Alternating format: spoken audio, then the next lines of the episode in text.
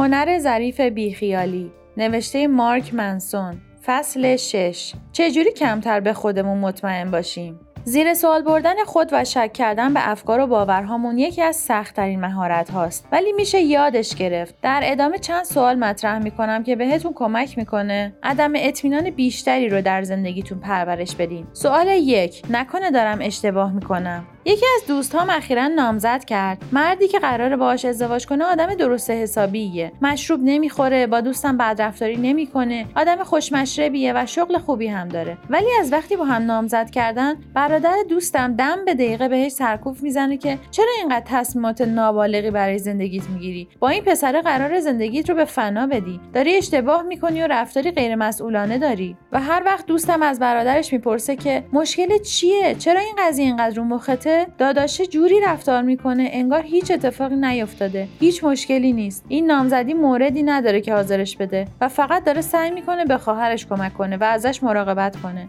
ولی پر واضحه که چیزی داره اذیتش می‌کنه. شاید نگرانی ها و ضعف های خودش در مورد امر ازدواج باشه. شاید یک رقابت خواهر برادری باشه. شاید حسادت. شاید هم نمی‌دونه چجوری خوشحالیش رو برای دیگران ابراز کنه. بدون اینکه اول حس حقارت و بیچارگی بهشون نده. یک قانون کلی بهتون بگم. هممون بدترین ناظران خودمون هستیم. وقتی عصبانی حسود یا ناراحت هستیم اغلب اوقات آخرین کسی هستیم که متوجه میشیم. و تنها راه پی بردن بهش اینه که با زیر سوال بردن مداوم خودمون و باورهامون در سپر اطمینان و قطعیت شکاف ایجاد کنیم. دارم حسودی می‌کنم؟ اگه می‌کنم چرا؟ عصبانیم؟ خواهرم درست میگه و من صرفا دارم از منیتم محافظت می‌کنم. سوالهایی از این دست باید به یک عادت ذهنی تبدیل بشن. در خیلی از موارد همین عمل ساده پرسیدن اینجور سوالها از خودمون تواضع و همدلی لازم برای حل کردن خیلی از مسائل رو بهمون میده. ولی مهمه به این نکته توجه کنی که زیر سوال بردن انگاره ها و تصورات خودت داله بر این نیست که لابد انگاره ها و تصورات اشتباهی داری. اگر همسرت فقط به خاطر اینکه دلمه ها رو سوزوندی با کتک سرخ و کبودت کنه و تو از خودت بپرسی که آیا اشتباه فکر می‌کنی که اون داره باهات بد رفتاری می‌کنه؟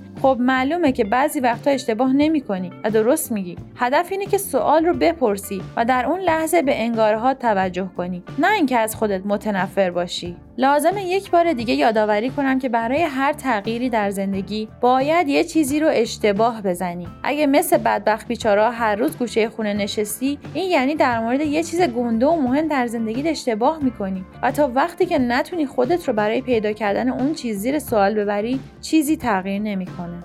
سوال دو. اگه من اشتباه کنم چه معنایی داره؟ خیلی ها هستن که این توانایی رو دارن از خودشون بپرسن که آیا اشتباه می‌کنن یا نه. ولی عده کمی هستن که می‌تونن چند قدم جلوتر برن و اقرار کنن به اینکه اشتباه بودنشون چه معنایی داره. دلیلش هم اینه که معنای بالقوه که ورای اشتباه بودنمون خوابیده اغلب دردناکه. چون نه تنها ارزش هامون رو مورد بازجویی قرار میده بلکه ما رو مجبور می‌کنه ارزش های متفاوت و متناقض رو مورد توجه و موشکافی قرار بدیم. ارسطو یک بار نوشت از ویژگی های یک ذهن با فراست اینه که می‌تونه افکار رو در سر بپرورونه بدون اینکه اونها رو بپذیره. توانایی نظاره کردن و سبک سنگین کردن ارزش های مختلف بدون اینکه لزوما اونها رو بپذیریم شاید محوری ترین مهارت لازم برای تغییر معنادار زندگیمون باشه. مثلا در مورد برادر دوستم سوالی که باید از خودش بپرسه اینه که اگر من در مورد ازدواج خواهرم اشتباه می‌کنم برای من چه دستاورد معنایی داره؟ اغلب جوابی که میشه به این سوال داد خیلی ساده است و یه چیزی تو این مایه هاست. من یه عوضی خودخواه سست خودشیفته هستم. اگر حق با اون نباشه و نامزدی خواهرش سالم و خوشحال و اوکی باشه اون وقت هیچ جوره نمیشه رفتارش رو توضیح داد مگر از طریق ارزش های داغونش و حس های بیخود ناامنی و ضعف.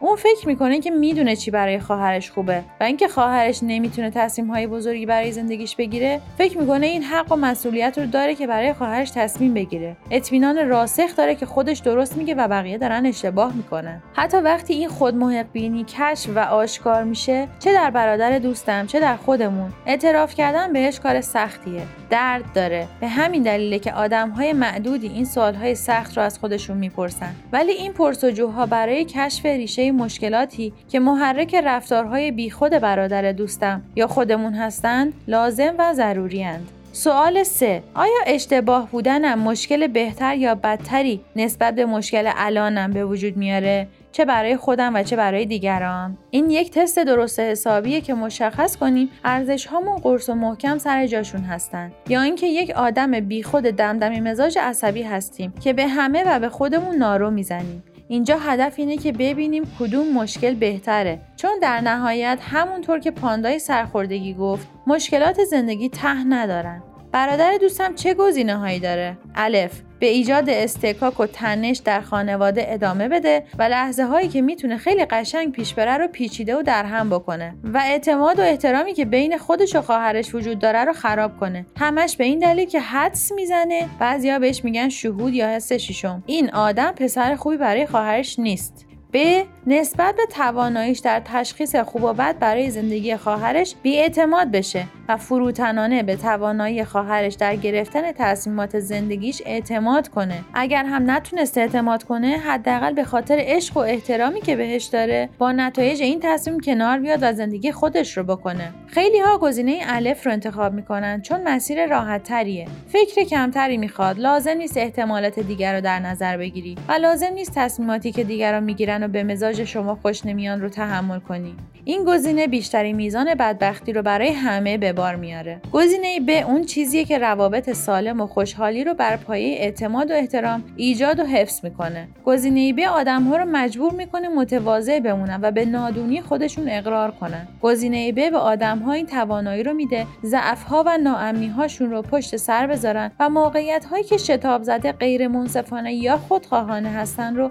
تشخیص بدن. ولی گزینه ب سخت و دردناکه و به همین دلیل بیشتر آدم ها انتخابش نمی‌کنن. برادر دوستم در اعتراض به نامزدی خواهرش وارد یک جنگ فرضی با خودش شد. البته که اعتقاد داشت در حال تلاش برای محافظت از خواهرشه ولی همونطور که قبلا دیدیم اعتقادها باد هوان و حتی بدتر اغلبشون برای توجیه کردن ارزش ها و معیارهای فعلیمون ایجاد شدن. حقیقت ماجرا اینه که برادر دوستم ترجیح میده رابطش با خواهرش رو به فنا بده به جای اینکه این احتمال رو در نظر بگیره که ممکن حق به اون نباشه. با وجود اینکه حتی شاید خودش هم بدونه دومی بهش کمک می‌کنه رشد کنه و ضعفها و ناامنیهاش رو کنار بذاره. چیزهایی که دلیل اصلی اشتباهاتش بودن. من سعی می‌کنم قوانین معدودی برای خودم و زندگیم داشته باشم ولی قانونی دارم که سالهاست مطیعش هستم. اگه قضیه این باشه که یا من به فنا رفتم یا همه انسانهای دیگه به فنا رفتن به احتمال خیلی خیلی زیاد من اونی هستم که به فنا رفته. تجربه این رو بهم ثابت کرده. من همون آدم بیخودیم که بیشتر از موهای سرم کارهای بیخود ازم سر زده چون احساس ناامنی می‌کردم و اطمینانهای علکی و معیوبی داشتم. نمی‌خوام بگم هیچ وقت پیش نمیاد که بقیه دارن اشتباه می‌کنن و بیخود میگن